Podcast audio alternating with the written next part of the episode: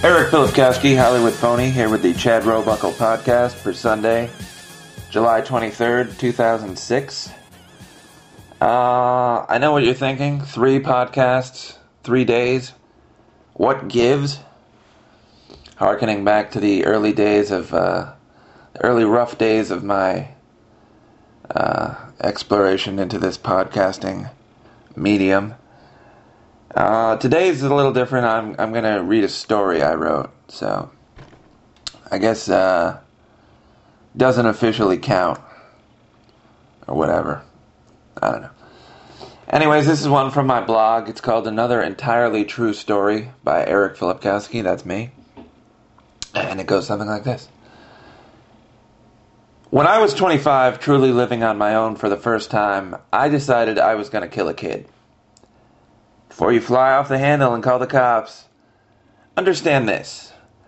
That fat bastard had it coming.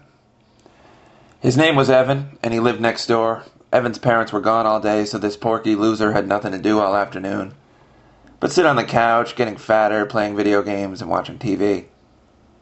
When he would grow bored of that, he would start looking for trouble. Luckily for Evan, his parents tried to make up for their absence with a lack of discipline and an indulgent attitude. In case you can't read between the lines, I'm saying he was spoiled. So Tubbs would roam, roam the neighborhood with his BB gun, shooting cats and younger, smaller children, and no matter how many people complained, this dipshit's dipshit parents wouldn't take any action. Usually they would defend him and start accusing the other kids and parents of being at fault. But sometimes they wouldn't even do that. They clearly just didn't care. Someone else might feel sorry for this douchebag, but not me. Well, the final straw for me is when Fatty figures out that if he calls my house when I'm at work and taunts my hyperactive yellow lab Ellie over the speaker, he can make her go nuts and trash the house. I come home one evening and the place is a wreck. My first thought is that I had been robbed. I'm searching around trying to see if there if anything is missing, but all I really see is someone made a mess, there's dog shit everywhere, and no signs of entry. Then I see my answering machine is blinking and I have 27 messages. I push play and hear that bag of lard's voice calling Ellie's name over and over and it all clicks. Apparently, this genius was smart enough to figure out this answering machine prank, but not smart enough to realize he'd be leaving behind the evidence to prove he did it. I should have called the police at this point. I had a house with hundreds, if not thousands, of dollars of damage and a tape that proved beyond a shadow of a doubt who was responsible for it. But then I thought that he probably wouldn't be criminally prosecuted. He was only 10 or whatever. The cops would most likely leave it up to the parents to discipline their child. And I knew what that would lead to. No, it was much better to just take the law into my own hands and murder tons of fun myself. I had to be patient, though. I couldn't just run over there and strangle him and expect to get away with it. I had to think this through. While I shoveled my now destroyed belongings into a wheelbarrow and out to the curb, I plotted. The next day, my plan fully sketched out, I went down to the local magic shop and bought what I needed. I had taken the day off from work, and while I sat on the floor of my barren living room, I laid everything out before me and waited for nightfall. When the sun had gone down and all the lights were out at Evan's house, I snuck over there OJ style, decked out in black, as quiet as a cat. From my rucksack, I produced a satchel which contained three pieces of magic chalk I had purchased earlier. Trying to remember what the store owner had told me, I sketched a small door on the side of a house, uh, on the side of the house, maybe three feet high. I uttered some magic words which I will not repeat here, and then the door lit up and, to my amazement, began to open by itself. a door that opens by itself! What the F? So I got on my hands and knees and crawled through the opening into a small tunnel. There were tiny little torches lit along the wall, and I could smell something sweet, like cotton candy. I, I thought I must have lost my mind. I followed the tunnel for about 30 feet and figured I was directly under the middle of Evan's house. I marked an X so I would be able to remember my location when I went back, as this was uh, just a scouting mission. Tomorrow night I would return with some dynamite and blow that family of fat asses back to Ohio, or where whatever part of the Midwest those types come from.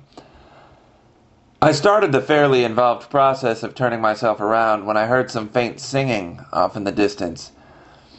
I strained my eyes and ears and concentrated down the dark tunnel and again thought I was losing it when three or four tiny people approached, smiling and waving at me. As they got closer, I realized they weren't actually tiny people, they were elves. What's up, dude? The one in front asked me. Um, not much. What's up with you guys? I replied, not really able to think of anything else to say. Just chillin'. You want to smoke some weed with us? Did I? They whipped out their bong and we all got high as shit. I think the cramped quarters of the tunnel served as somewhat of an airlock, trapping us in a cloud of our own second-hand pot smoke. When the bong was cashed, one of the elves flipped it over and dumped the bong water out onto the tunnel floor.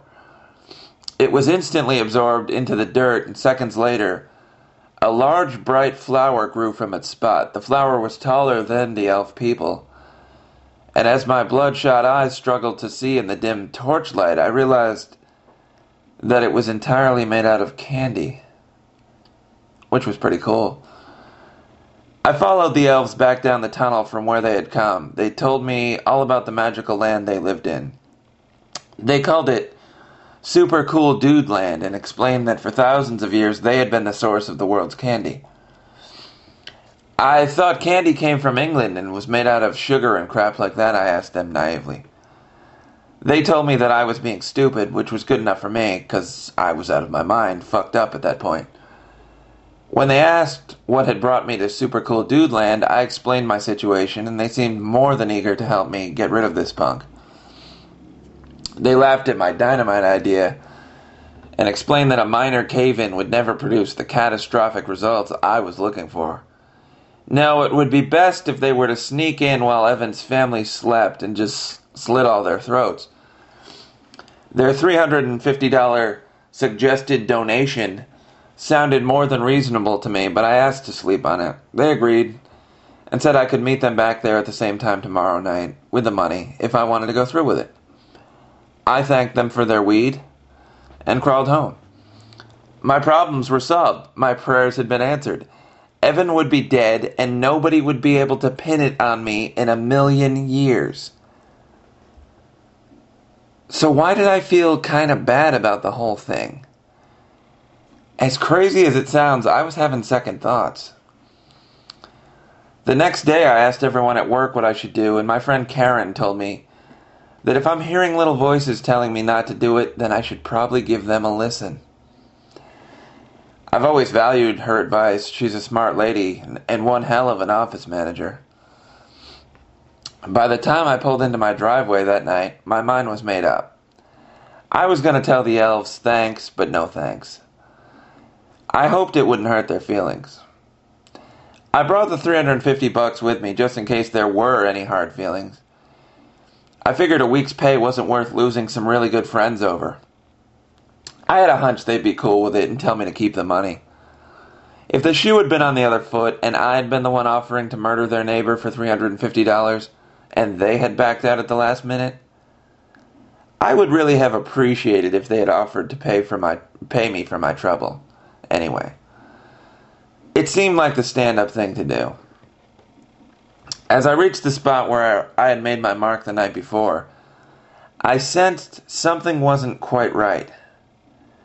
Where was the singing?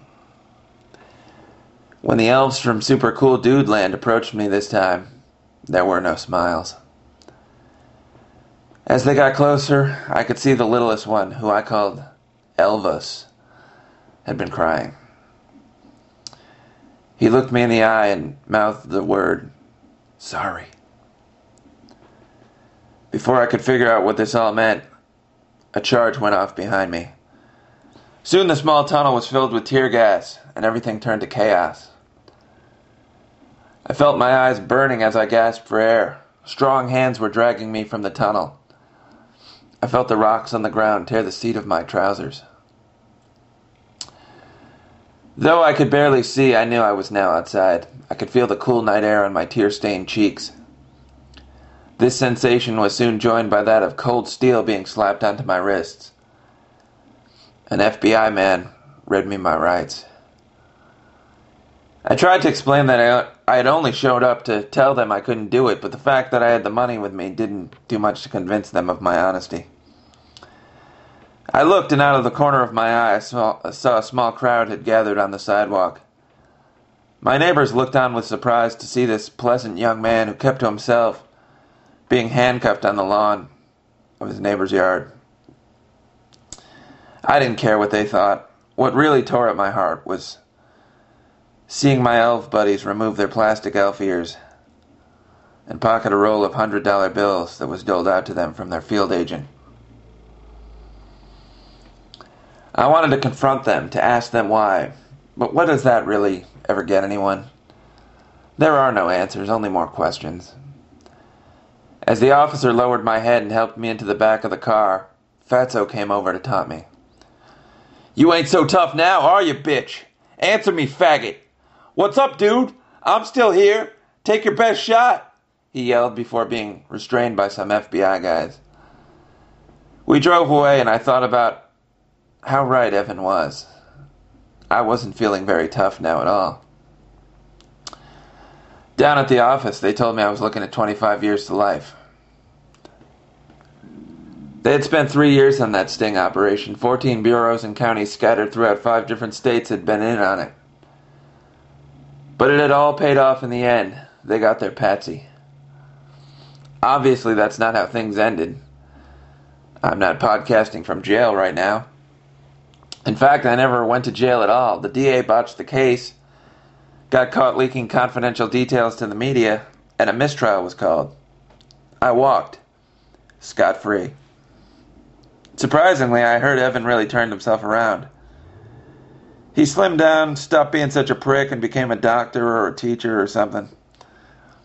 He even wrote me this nice letter apologizing for the way he had behaved as a kid and told me he didn't harbor any hard feelings against me for trying to kill him. I guess if there's any lesson to be learned, to be taken from this story, it's that you shouldn't go out and try to kill kids who are annoying because they might grow up to be not fat at all. You just never know.